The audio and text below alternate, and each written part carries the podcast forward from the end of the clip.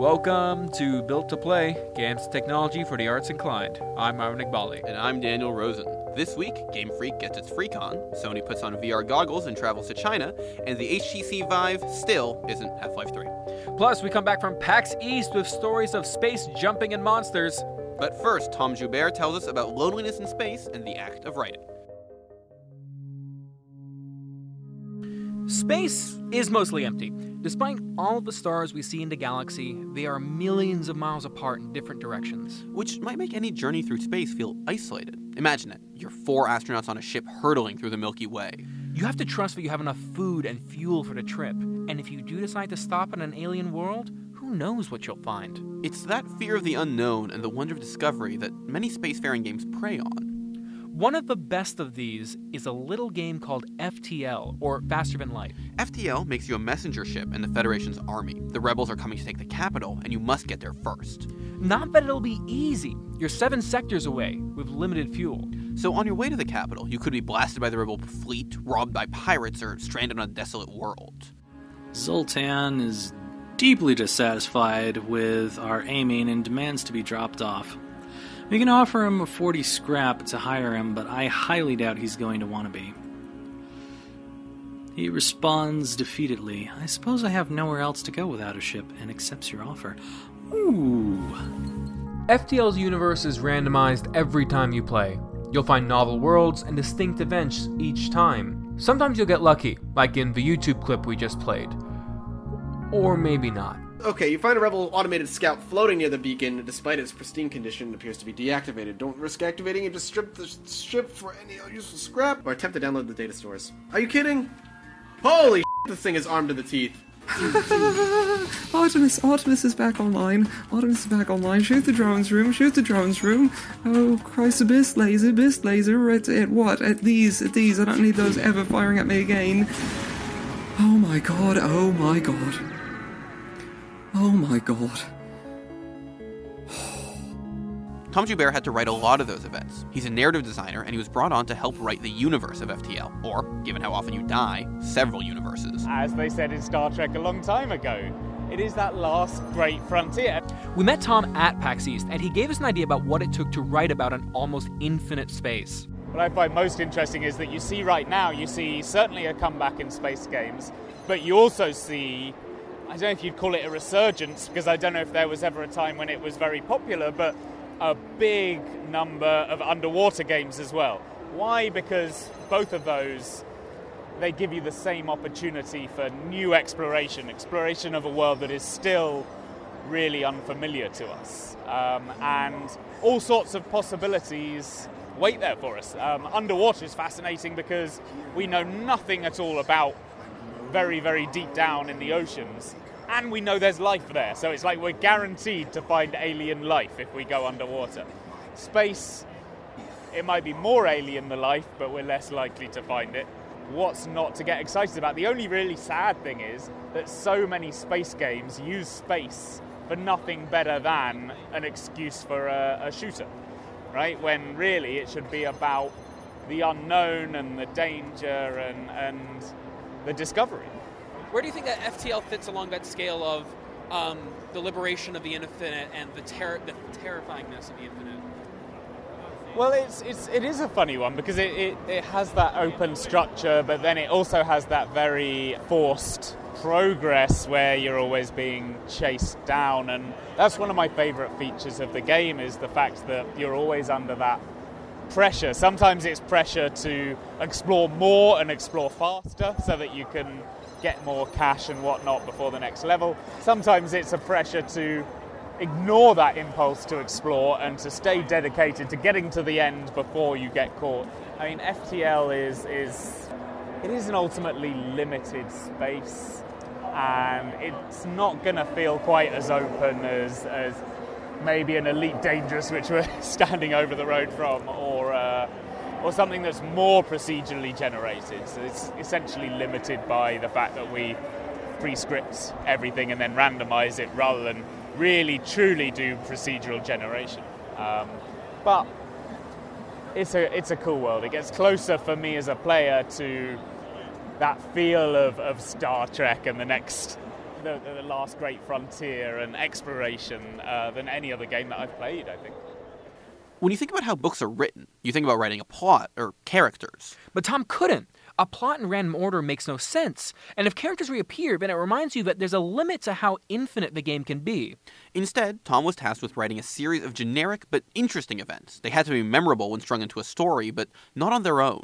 The, the job itself is so fundamentally different before you even start thinking about these things. I'm not doing this great big long linear script, I'm not doing any cutscenes, not even planning out a story really. It's all just planning out a backstory, a, a, a world and then developing sensible events off the back of that. The key with the events is to make sure that they are doing their best to support all of the different uh, procedural mechanics that are in the game.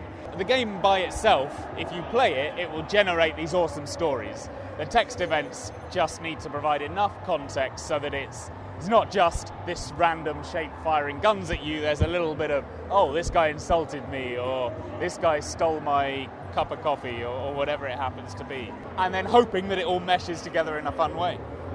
So, the interesting thing about that is that because the events are random, you kind of have to balance them between not making them too memorable, that if you were to counter them again, um, you don't say, oh, I've encountered this before, and not making them forgettable. So you do have these awesome stories. How do you achieve that balance? some careful editing, certainly, um, but more generally, it's I mean it's obvious enough when you're developing a particular character with some particular sets of lines that you don't want to do that too much, right? So for those particular events, we have uh, a modifier to make sure it only turns up so often.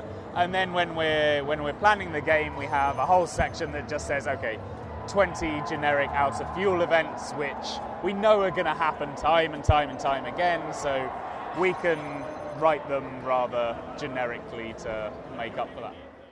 Tom happened to write a few games that had this kind of isolating experience. After FTL, there's the Swapper, which is coincidentally set on an alien world. And he's written another since then, but he never intended on working on solitary games isolation, or stories about isolation, come with the field he wants to work in. Actually, the very first game I ever worked on was along similar lines as well. The Penumbra series was all you being trapped underground with nothing to bounce off.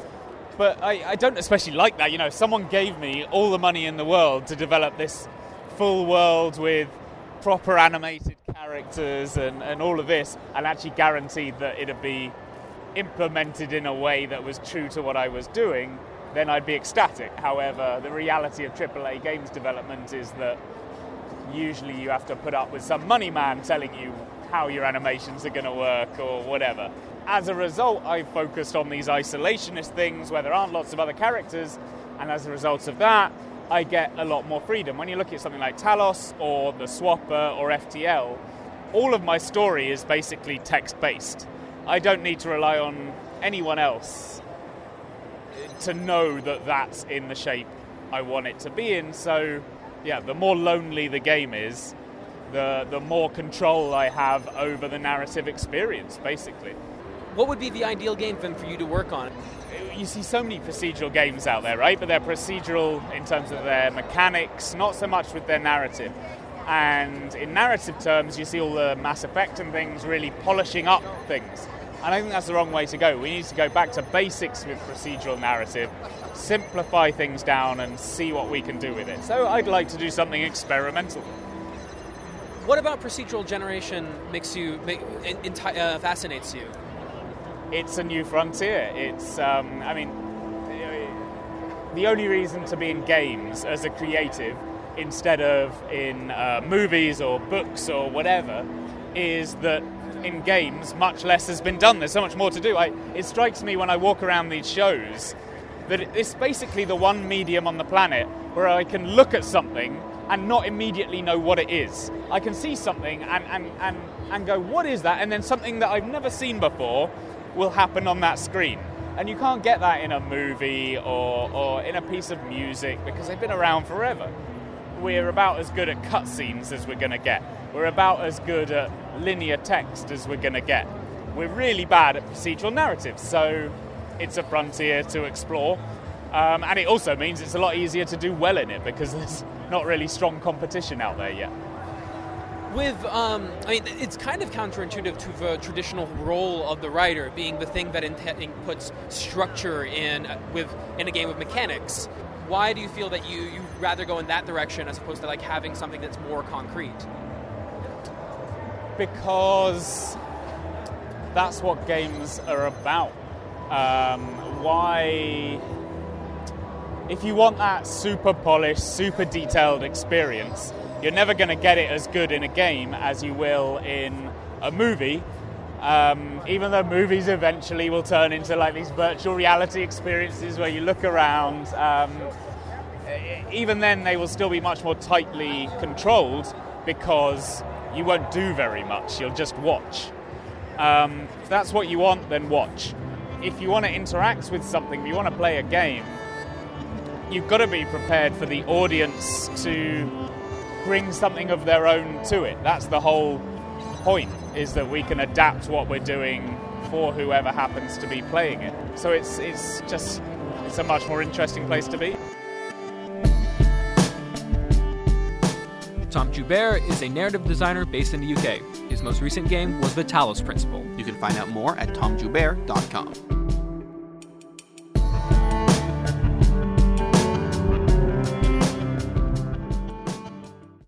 The Infinite could take you pretty far away, but Nintendo might have an infinite grip when it comes to its game designers. Few of Nintendo's first party developers leave the company, or heavens forbid, make games for other platforms.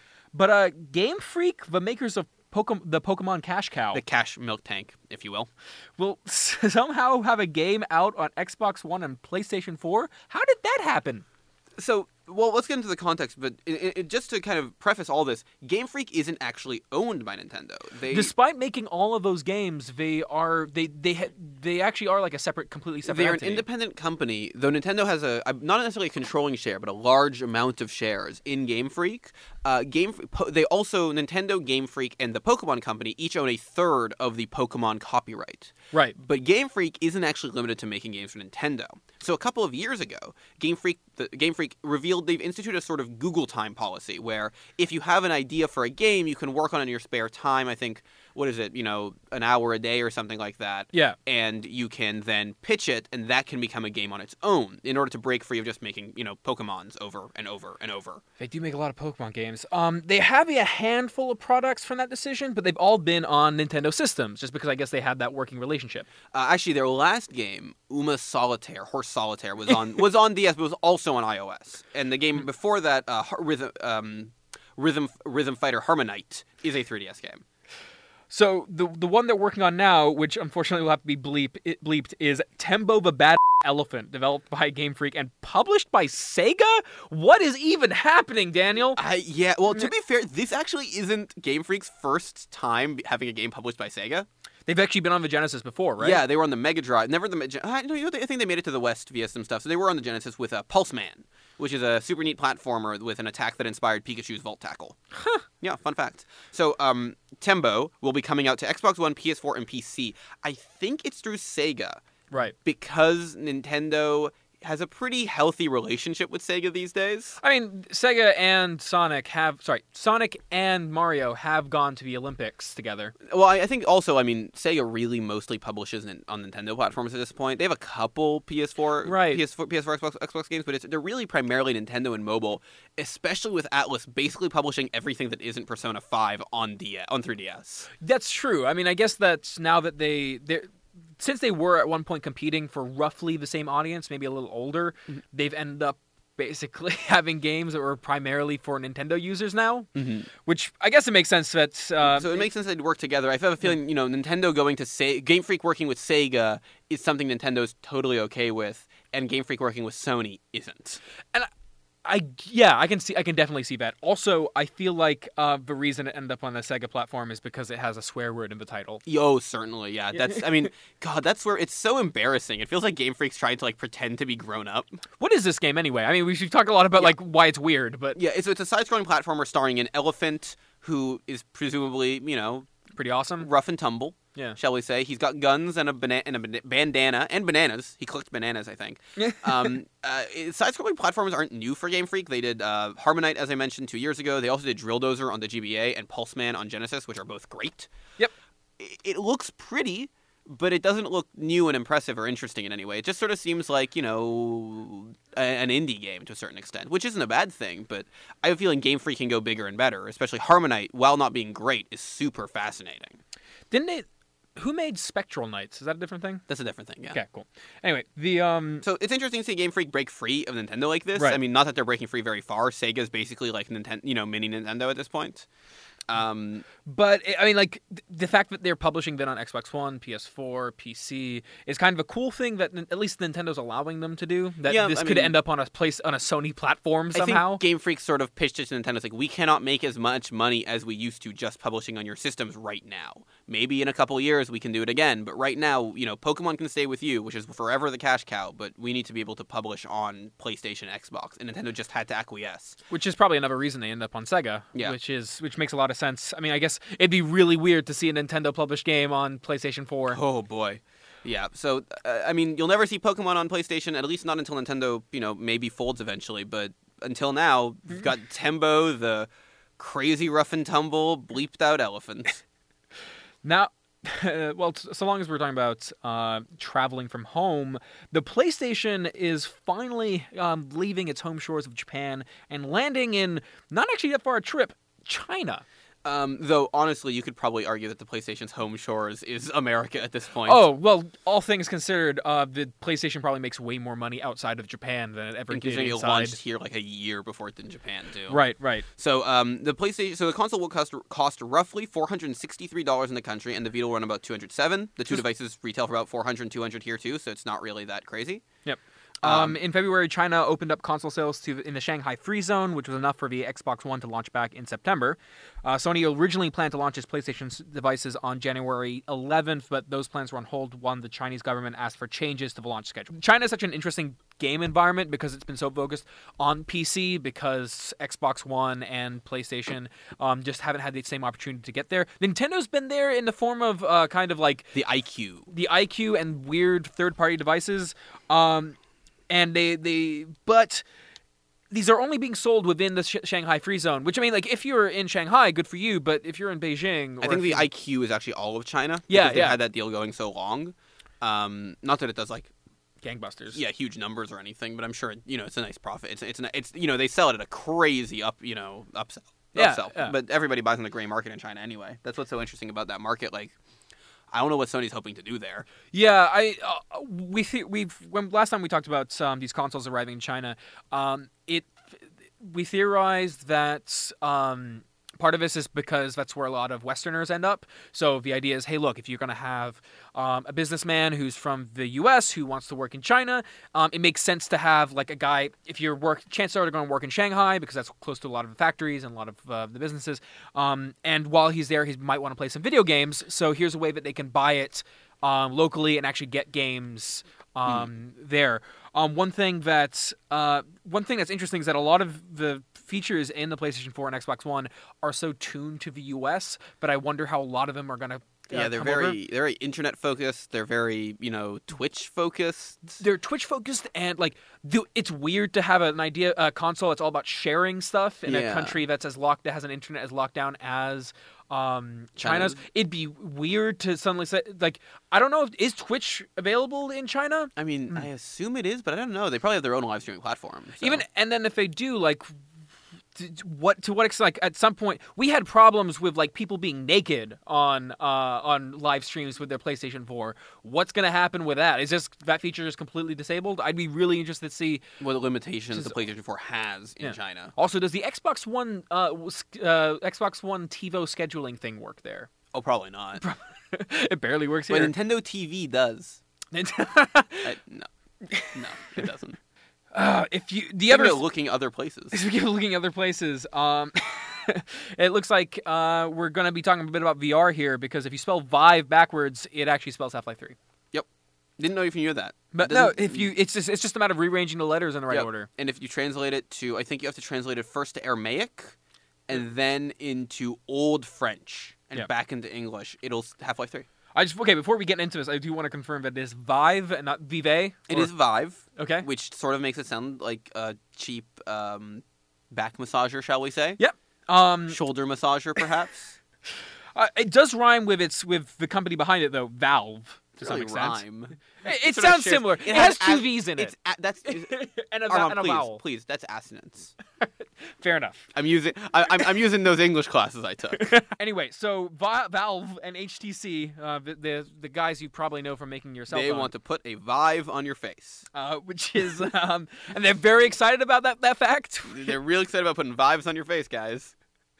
Oh no. Okay, so at GDC, Valve showed off their new Steam VR system, which um, Valve had been working on a um, Valve had actually been working on a, a VR API for a long time. This way that they would be able to. The idea being like, hey, look, if you want to make a make a game on VR and you don't know what platform you're going to be making on making it on, use this API, which will supposedly link up with everything. But most importantly, Steam VR will link up with uh, with Vive With the Vive. Which is the newest intra- entrant in the uh, race of the race of stuff you stick on your face. Yeah, the Vive has holes all over the front, so it looks sort of like a sponge or a diseased fish.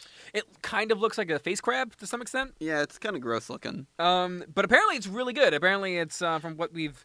Uh, what they've heard, it's the system that's giving you the best sense of presence. Presence in a VR sense just means that um, You feel like you're actually there. Th- Yeah, it's it's not very tangible to describe, but it's basically like you don't. It, it feels like you have your own sense of place and its own sense of uh, location, um, which has been a difficult thing that like Oculus has tr- been trying to reach for, but they haven't gotten yet. Yeah. You, it doesn't necessarily mean like you feel like you're in another world. Like you don't feel like you you definitely be able to tell this distinctly from reality. That's a that's a problem with lighting. You'll never be able to get graphics that um, that intensive within our lifetimes. But um, they ha- it has gotten very many positive reviews. Yeah. So what is uh, what is this chaperone feature that they're going to be working on though? So the thing the Vive has, the Vive is actually a four-part thing. It's the Right. headset, it's a controller, a motion controller that you hold in each hand, and two lasers that you set up called the chaperone system, which essentially mark off walls in the real world, in the video game world. And as you approach them, the game will warn you that you are about to stub your toe on a wall. Right. So the idea is that you're always, you know, you're never actually, you, you can walk around and actually move and manipulate 3D space, but you will never actually, you know, hurt yourself doing it, which is crazy and cool and super futuristic. Um, it's full on virtual reality, but I also have to wonder if this is something people have the ability to use. Uh, it's kind of like this weird thing with the Kinect. Like, uh, even at the Kinect working at its best, you needed a living room that matched the specifications of the Kinect. Mm-hmm. Um, and walking around in a room with your eyes covered seems like a terrible idea. I feel like the I, I feel like you know computers at one point as the VR stuff get more powerful, we'll have you know hardware specs and house specs. yeah, no, no. At what point will we? At what point in the future will there be like, oh yeah, I bought this. I have this VR room that I've been building. Um, This is my holodeck. Yeah, this is my. this is my holodeck. You need to put on this face crab in order to to use it though. So don't worry, it's not diseased.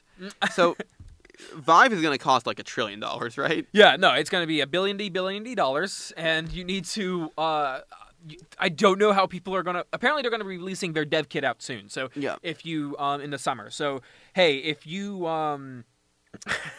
if you want to actually work on this platform, it will be available How to fast do you think there's going to be weird anime games? immediately? I mean, there's already a sex game for the Oc- Oculus. I'm saying, how fast do you think there's going to be a weird anime sex game? Um, I mean, if the if a dev kit say comes out in August first, September first, I you think a a whole month? Yeah, I think it's gonna take a whole month. August 15th. August, August 15th. I think it's a straight port from the Oculus. oh, that's terrible. There's the over under. So I'm saying under two weeks. You're saying over two weeks. I'm saying, yeah, that's, We're that's holding holding it to it. um, so, uh, Valve is saying that Vive is the first of their VR projects, and they're treating it much the same way they're treating it with the Steam machine. So, you know, the low, I'm assuming the Vive is the high end, and the low end is like Google Cardboard, but made out of a milk carton. um, so, I don't know if Valve really cares about if VR works or not at this point. they just want to be on everything. Right. They just sort of want to. They're betting on every single possible horse, and wherever it goes, they'll they're winning. I thought it would be really cute if because Microsoft for a while had the had their game room, the Xbox Oh yeah, room. they have like an arcade. yeah, I thought it would be really cool if you could like walk around an arcade, and then as you get more games, like they make sounds in the background. Uh, and then I That'd be realized totally- how I realized when I thought about that that Microsoft missed out on such an opportunity to not have Rare make a new version of like the Rock-afire Explosion from Chuck E. Cheese, starring like Banjo and the weirdos from Diddy Kong Racing that they own.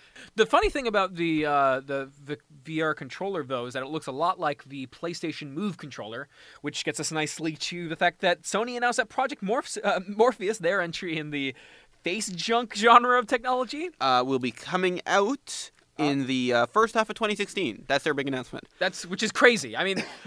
Uh, to some extent, we knew we we've known for two years now, a year and a half. A year, yeah. Um, that They announced uh, exactly a year ago. Oh, exactly a year ago. So they we've known for about a year now that they've been working on uh, on Morpheus, and back then they said it was going to be a speculative project. Like, hey, this is something we've been working on. It kind of works with PlayStation Eye and PlayStation Move. Um, but we don't know if this is actually going to be a thing. They've officially announced it's a They've thing. officially announced it's a thing. It's going to be for retail. It's going to be released, and it's never going to come out. um, well, I I would not dare Sony to uh, to to make to do Yeah, I don't know if I could look Sony in the eyes and play with chicken with them. They've already gotten me on Wonderbook and the Move. Yeah. Where they somehow managed to release both. Um, but I mean, who knows? The the proto- the new prototype they showed off this time was um, this is the new prototype they showed off, which is crazy. They're making a prototype because they just got out of electronics. Right, yeah, like they, they finished that whole thing. We thought that when Sony can't, we thought when Sony announced they're getting electronics, we thought, oh, Morpheus is dead because that's a consumer electronics product. Yeah. But no, they're, they're still making this crazy thing because I guess they they retained enough people behind the OLED screen company to do Well, yeah, I guess to do the like- face grafting. I'm assuming it's just like this counts as a game division product. Yeah. I don't know. it's it's a weird I don't know. Sony's Shuhei Yoshida says the pr- the price wasn't a driving factor in building the Morpheus. Even though it features an OLED screen and a lot more tracking LEDs and looks super expensive in terms of the housing. you, you just like the Valve, which requires like three comp- three to four components. This is going to require a PlayStation Move, the PlayStation Eye, VR, and the Oculus Morpheus headset. Yeah. and and the, PlayStation and another PlayStation Move like Nunchuck. Yeah, yeah. So this is going to be an expensive, head, uh, limited use product. Just But- like the PlayStation 3. Just Guys, Shuhei Yoshida was brought in to fix the PS3's mistakes, and now he is doing them. Oops. Apparently, the PS4 was was designed to output at 120 frames per second, which is enough to properly run VR without making you vomit. So it's not like this was a last minute decision. Yeah, like they were really on top of this. They wanted VR to be a thing on PS4. Um, and I have to wonder, is VR on consoles a thing we're going to be seeing? I wonder. So Microsoft has to do one of two things here. So they had the Hololens, which we discussed. The. HoloLens. Their weird discussion in which they had a guy kick a bunch of blocks open and a mini man appear on the screen. Small man. I still, I kind of wish Peter Molyneux still worked at Microsoft because you know it, that he would have been the man who appeared. I mean, Hi he- there. I'm Peter Molyneux. This is Is- HoloLens. This is my dream. This is my dream. I mean, we- Please and look that- at this acorn. and then we'd know for sure it wasn't coming out. Yeah. Um, so VR, so either they are either have to shift gears, or they have a secret VR product that they've been working on and haven't mentioned, or their plan is they're just going to be the ones who support everything, and th- like, oh yeah, the the Xbox One also runs at um 140 fr- uh, frames per second, and Oh, it runs 140 70 frames per second on uh, on VR. That's not going to be a vomit-inducing nightmare.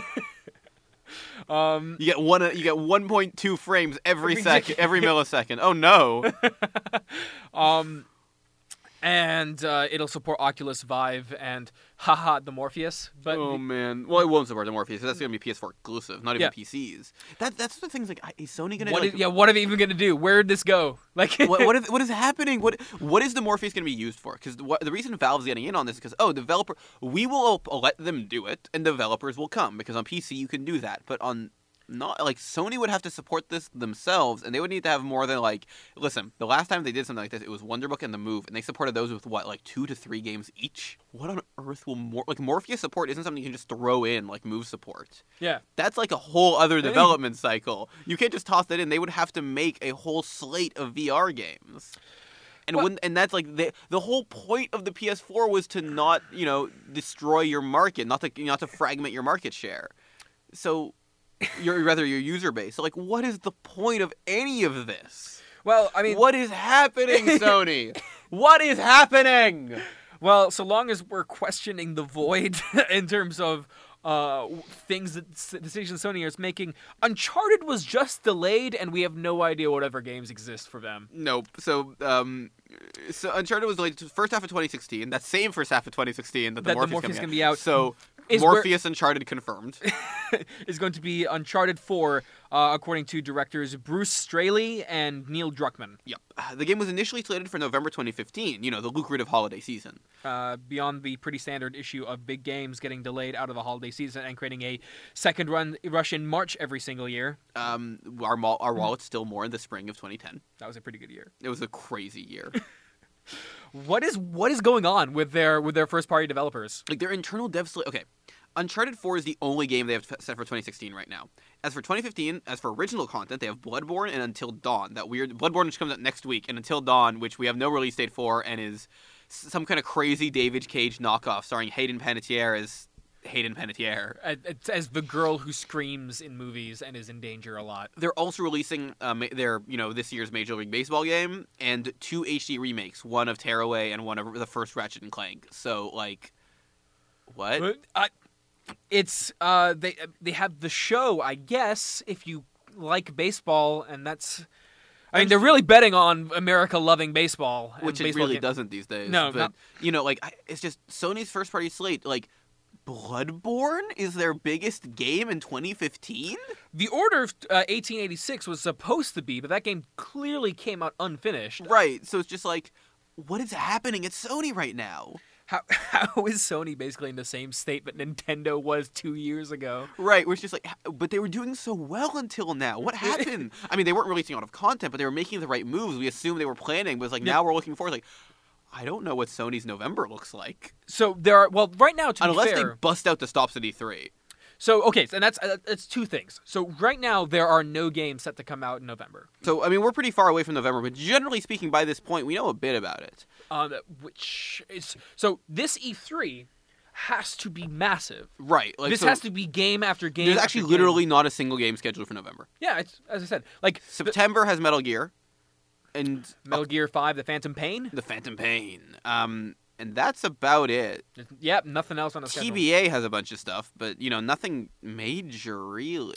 Yeah, I'd be amazed if this game comes out if um if E- if E3 is uh, the Electronic Entertainment Expo is not um basically all of the the the, the companies going no no no we totally have games. Um our consoles are not pieces Well- of junk that you guys bought t- uh, two years ago on a lark You say that, but I mean EA last year was developing. You know EA has a lot of stuff scheduled for 2016, but nothing for 2015. Like that was the big deal. Everybody seems to have an idea of what 2016 might look like. I mean wasn't that last year's E3 though that Yeah. we looked at E3 was like hey no 2015 is going to be a pretty good year because it'll have something we had nothing guys No, and 2014 was you know 2014 was all hey 2016 is gonna rock. we have nothing guys what is like uh, the the we, I mean we com- we talked about this and I edit, we wrote an editorial about it just like Yeah. games are costing too much. Yeah. Indie games are coming out at a great pace, Which is- especially on PlayStation. which is I think what their strategy was to some extent was like, hey, yeah, you can get every indie game known to man on this thing. But right now that's, you know, If I pay you, if, if I you- paid $400 for something I can do on my computer already cuz these indie games can run on my crappy computer, yeah, what are we, you know, what is this for? I, it's a weird situation that these companies have found themselves in, and part of it is budgets. The, the fact is like look the order looked great. The order also the order looked great. It's probably the best looking game i've ever seen to be fairly honest. Um, it is also only like at best two-thirds of a game. Yeah. Um, the reason being that game had to come out at some point, and they basically said, "Oh, I guess we'll release whatever we have right now and hope it, it survives." Yeah. This next, whatever comes out, hopefully Bloodborne isn't a complete mess. I mean we can Bloodborne looks great, but that's one game and that's a very niche title. Yeah, I, I, it's it's looking hard for for Sony right now.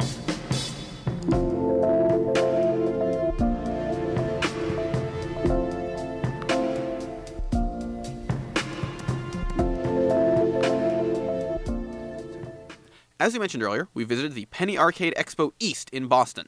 It's a massive fan convention about all kinds of games arcade games, card games, tabletop games, board games. We put up two short episodes during our trip if you want an idea about what we thought about each day. But overall, it was a fun, exhausting trip where we got to see more than our fair share of fascinating ideas. Like Titan Soul. It's a uh, game about boss fights. So you get one HP, one arrow, and all the bosses also only have like one HP as well. So you've got to go through this world exploring and finding them and killing them. So you know games where you have to find the enemy's weak point and hit it to do massive damage? That's basically Titan Souls, but it's a little more nuanced than that. The game owes a lot of its design to Dark Souls and Shadow of the Colossus. Dark Souls is about being methodical. You need to be careful about every move because you'll die in an instant. Well, Shadow of the Colossus was about these huge monsters that you had to fight more with your wit than with your brawn. Titan Souls isn't quite either game. Designer Mark Foster explains. The game isn't anything like it, like any of those games. It's just inspired by them. So like, uh, like the bosses are nothing like really anything you'd find in any other game because of the way the mechanics work. Because of the one hit thing, it's uh, that each fight is like really constantly tense. Because you're always like balanced on a knife's edge. Like it can go either way. Like you can kill the boss or you could die at any moment. Uh, so it, it, feels a lot different to any of those games. It, it, probably feels a bit similar to Dark Souls. Out of all of those, like mostly similar to that one. But like the actual sort of uh, concept of the game being like boss fights is more Shadow of the Colossus, and then the sort of aesthetic is like Zelda. That's how we think of it. Yeah, and so, and kind of speaking of Dark Souls and being most similar to Dark Souls, one of the things that's sort of, I think, beloved about Dark Souls and kind of signature about it is kind of the rhythm of playing it. How, how do you feel like Titan Souls kind of that that rhythm, the feel of playing it compares? Um, well, the feel of playing Titan Souls, I think, is, is all about the tension in the fights because uh, you don't get any other powers through the game, so you, you just got the one thing, and you you get better at using it. So you kind of like uh, increase your skill levels and level up in real life, sort of, to uh, become better at the game. So comparing that with Dark Souls, Dark Souls is more about um, like surviving and chipping away at the enemies and stuff. So it still has a, a really good deal of tension in it, but uh, this game is more like stripped back, I guess. So it's it's just about that one element, like the the last hit, basically. Kind of thing that Dark Souls and Shadow of the Colossus, and I mean Zelda as well, to a certain extent, uh, ignoring some of the more recent ones, are big on is kind of having a passive narrative. Did you did you guys find your did you find yourself wanting to put in some sort of narrative thread because it doesn't at the moment at least just from the demo it doesn't feel like there is much of one. Okay, yeah, so the, the game is similar in that regard. Like, the narrative in the game is, like, in the background, so it's up to the player to sort of seek it out and find it. So you can find, like, uh, cave paintings and stuff like that that tell some of the lore if you interpret it. And, uh, like, the boss names are, like, tra- they're, like, in a, an alien language, but uh, at some point in the game you get something that translates them all when you go through another playthrough.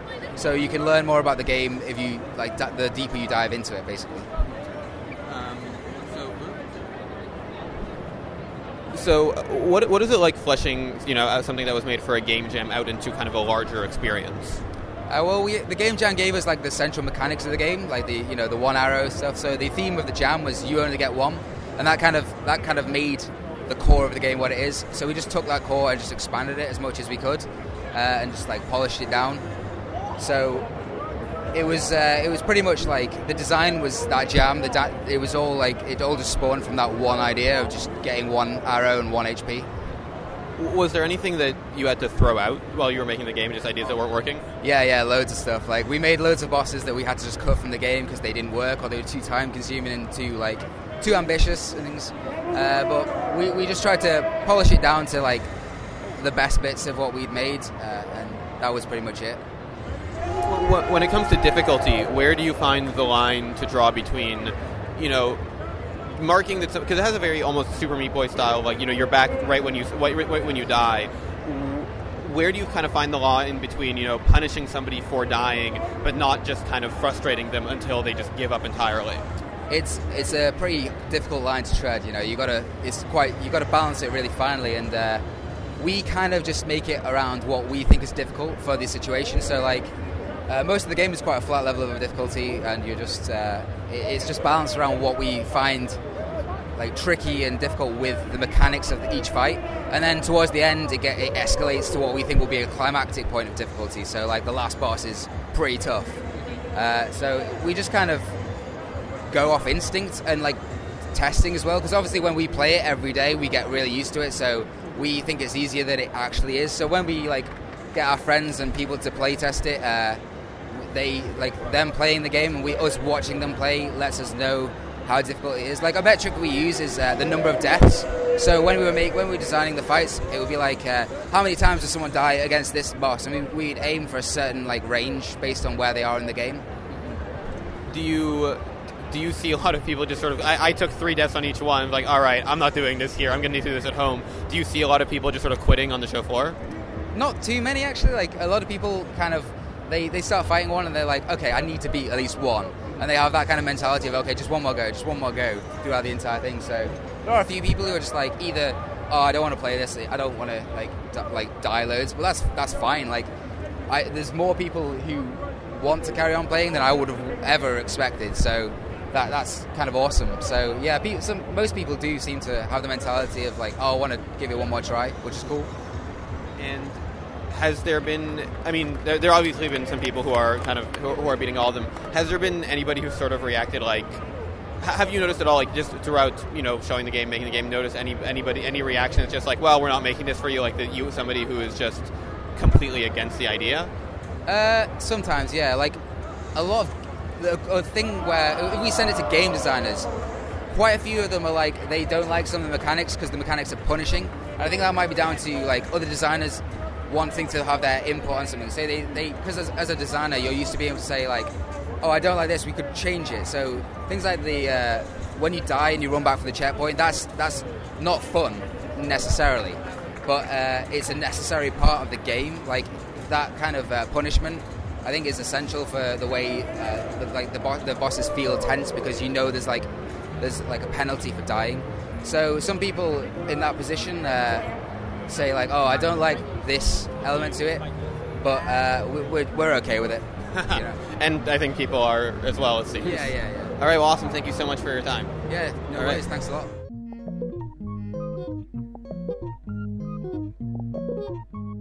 Mark Foster is a game designer based in Manchester. Titan Souls will be at your local internet game retailer and on PlayStation 4 on April 14th. You can find him on Twitter at KlomheimerMark and at acidnerve.com.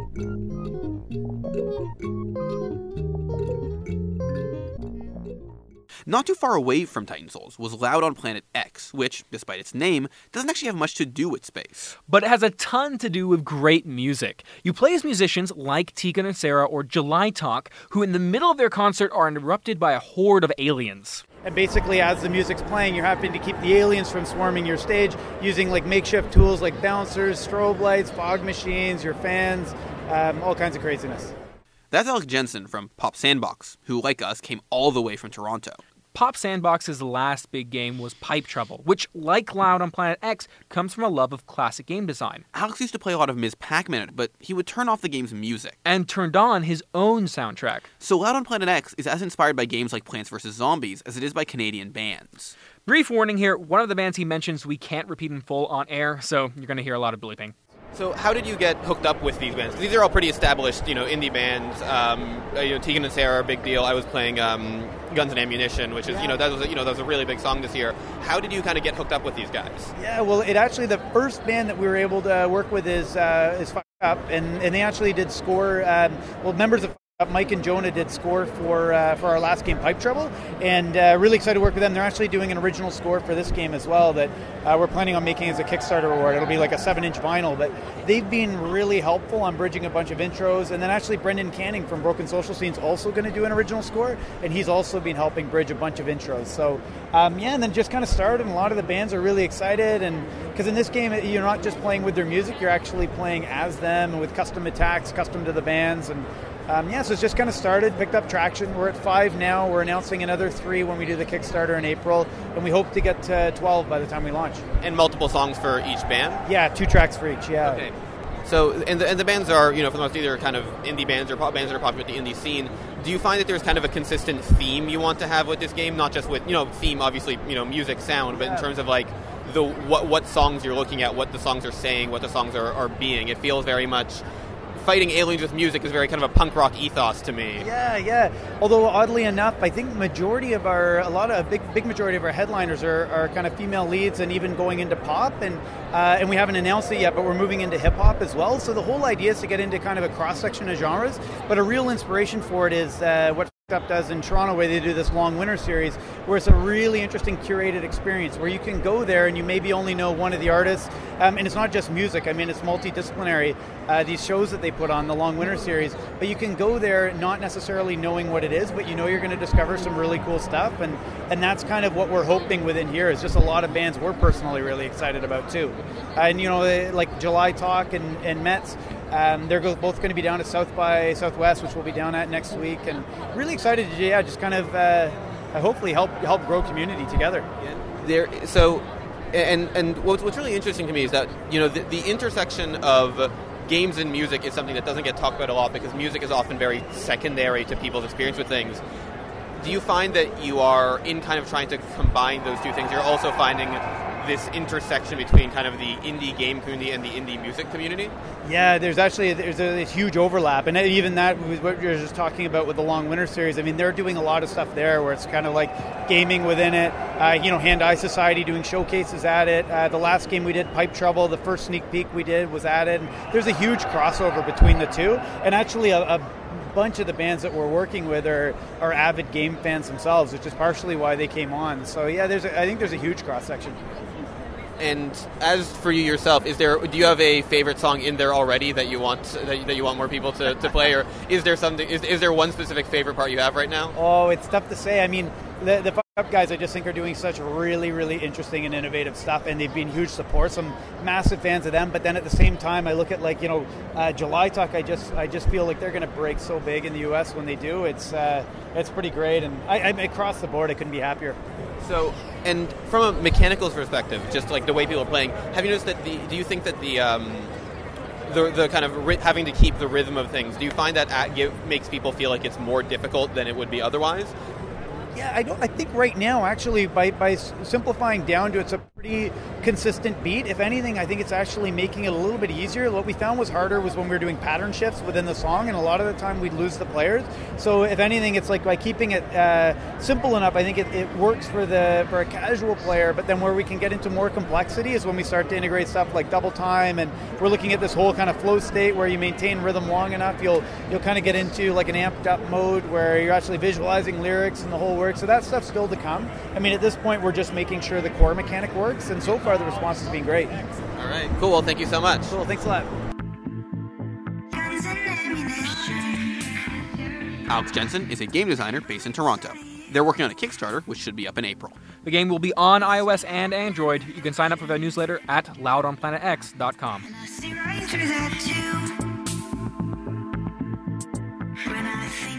There was one other game we found at PAX East where the music was just as important as the mechanics.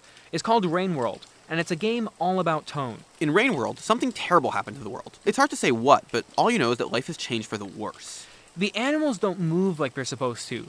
Limbs jutter out in random directions, and their spines vibrate. You play as a slug cat, which looks sort of like a long ghost with a cat's face. And the lizards you encounter are just lanky and colored neon. Watching Rain World can feel eerie, especially when the characters interact. You never know how exactly a creature is going to move across the screen, and whether it's going to eat you. Which makes Joar Jakobsson really happy, because that means everything is going perfectly. It's a mood piece in a way. We're, we're like trying to set a specific mood, and we know exactly what mood we're going for, but we don't know exactly what everything you see is, or we cannot really give in depth answers about everything. It's more about like looking at the thing, taking in the mood, and trying to trying to find out what you think about it yourself as a viewer. Joar is the game's designer. Back when Rainworld was just a university project, he explored a lot of abandoned industrial buildings around his hometown in Sweden. The, th- the sort of thing we're trying to do here is that we're trying to create environments that you feel have existed for some sort of purpose. You see that there are machines that have been doing something, but you can quite not quite put your finger on what that thing is. And that creates a sense of mystery, right? Because it's like you feel like you're on the edge of understanding what you're looking at, but you never quite get there. I, think it's an old art trope, like the beauty of decay, right? Uh, because you have you have two you have two forces mashing together. It's the it's the it's the intentional design of a human being and then it's the like the chaotic decay of nature and because both of those are coming together you get something that's visually interesting But even after the project ended, he kept working on the game, and it became something he could share with his cousin. The game has like a co-op and a multiplayer aspect, and me and my cousin, when I was developing as a, I, it as a hobby project, he was like my uh, co- co-op test playing buddy. So he's he's probably the number one Rain World player in the world right now. Rain World is a survival game at heart. You need to eat as much food as you can before getting back to your nest without becoming lunch yourself. But beyond your brain, you don't have much ability to fight off enemies. You wanted to make a game that made you feel vulnerable. A lot of games play into the power fantasy trope, right? And we are do- doing the exact opposite because uh, you are extremely underpowered compared to any other creature you meet in the game. And that would be for two reasons, I guess. One is because it plays in well with the mood, like you're this cute little one single character in this threatening world, and if that mood is to work, then the world also needs to be actually threatening. And the other thing is that what we're trying to do is we're trying to create a situation where you're physically underpowered, but you can be at an informational advantage and you can be at an advantage in terms of wit. And by being smart about the situation and knowing a situation, you can play the creatures off each other and you can actually manage to survive a situation that should be hopeless. And the thing with that is that it doesn't it doesn't work all the time and you will have a hard time in the beginning but once you actually manage to overcome a situation not because you had a high level or a powerful be- weapon but just because you were smart enough to deal with it then that creates a bigger satisfaction at least in my opinion than just being powerful enough to handle the situation with violence Part of that is its procedurally designed animation and artificial intelligence. The game pulls from a collection of possible movements and actions, and that gives the game its dissonant tone. do whenever you do procedural animation you end up in the uncanny valley right it's like it looks a little bit unnatural because that's the that's the nature of the machine and if you were to do human characters and stuff like that then it would look creepy and weird and people would feel repulsed by it right but uh, what i've been trying to do with my character designs is i've been trying to like roll with it, work with it rather than against it. So uh, I've been trying to design the characters in a way that is a little bit creepy and is a little bit like unnatural in a way, so that that unnatural aspect will actually ga- end up like working with working with the designs rather than against them. With all that, Rainworld might still have remained a hobby if it weren't for composer James Primate, who found the game online. And once he found it, something about the game bothered him. I had a nightmare one night that Rain World came out and it had horrible music and it had like sound effects that were like boing boing like the traditional like platformer sound effects. And I was like so disturbed that I sent Joar an email the next day and I was like listen I've got to do the music. I've got a really clear idea. Here's these. I pitched him some concepts and he was like yeah I love this. Let's let's work together. James both helps design the levels and builds the music, which allows him to compose levels much like he would a song. it's really easy to just have music that just comes in and is like kind of banging the entire time. And we're trying to have music that more like you you're not sure whether it's music necessarily or whether it's like the experience of the character playing through the game like we want it to be the mood of the creature that you're that you're playing and kind of so we're doing a lot of we're doing some dynamic audio stuff where hopefully we're blending a couple of different elements like uh, environmental sounds, wind, uh, different tones and things that come in. So maybe every time you play the game, it's a different blend for a different region, and maybe you never hear the same audio the same way twice. So we'll see how that works out. Those ten- sound effects and the music tend to be slightly different disciplines. How do you manage to bring them together? Something that bothers me as like a, as a sound designer is when if you have multiple people working on a project audio, like often it sounds like the uh, the sounds exist in different spaces. And from from my perspective, I, I try to take like a middle road between the two of them, so you can. So I don't know. I think it comes from the same place.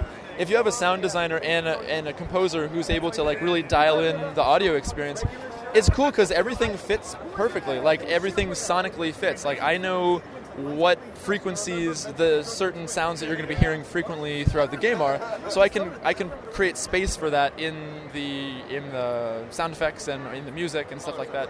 So I don't know. I, I really love that.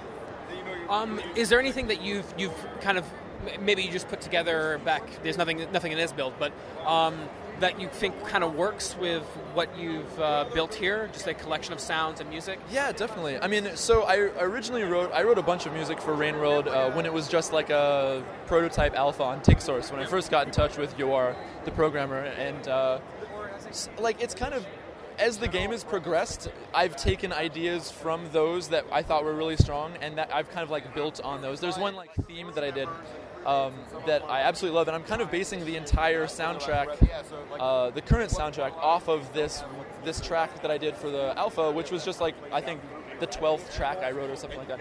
It's been really nice to have this much time that I can like really iterate and find out what's working and not I don't know because usually when you're doing um, you get contracted for an audio job, it's like oh we need 20 songs in like two weeks, just do it. And that's cool, like you can do it, but it's really nice to be able to like live with it for a long time and like let these ideas develop. So I'm I'm really excited about it. I think it's the best work that I've ever done, so I'm really happy about it. What are games that you'd say have done that combination of sound design and um, composition well? God. You know, I, th- I feel cheesy to say this because everybody is like, oh, Dark Souls, everything, Dark Souls, everything. But the sound design in Dark Souls for me is incredible. Like, it goes really outside of the boundaries of what you expect from video games. There's like a lot of weird choral music. There's a lot of like stuff where it's spatial, where you have like multiple uh, audio sources in a, in a, a level, and as you're moving through it, like the the sound changes. There's this level where there's these three singers, and you have to kind of like you have to like rescue the souls of the three singers, whatever.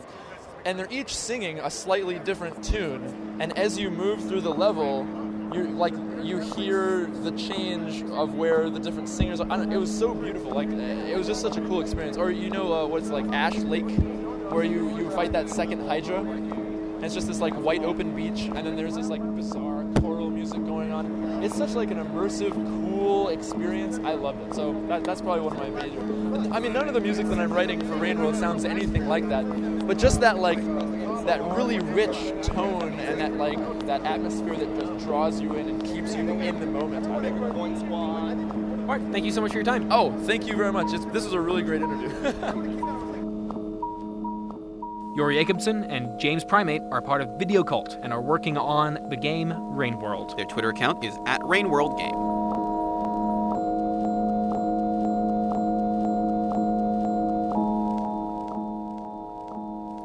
That's all for this week. I'm producer Armin Iqbali. And I'm features editor Daniel Rosen. Built to Play was made with the help of Tom Jubert, Mark Foster, Alex Jansen, Joel Jakobsson, and James Primates. We're available on Stitcher Radio and iTunes. Leave us a review so we know how we've been doing and where we can find the show. We're usually in the air in the scope at Ryerson at 1 p.m. with a new episode on Mondays. Make sure to follow us on Twitter at Built to Play or at our website, builttoplay.ca. Check out the website for a variety of articles, like our impression of a bunch of games we saw at PAX but did not have the time to mention.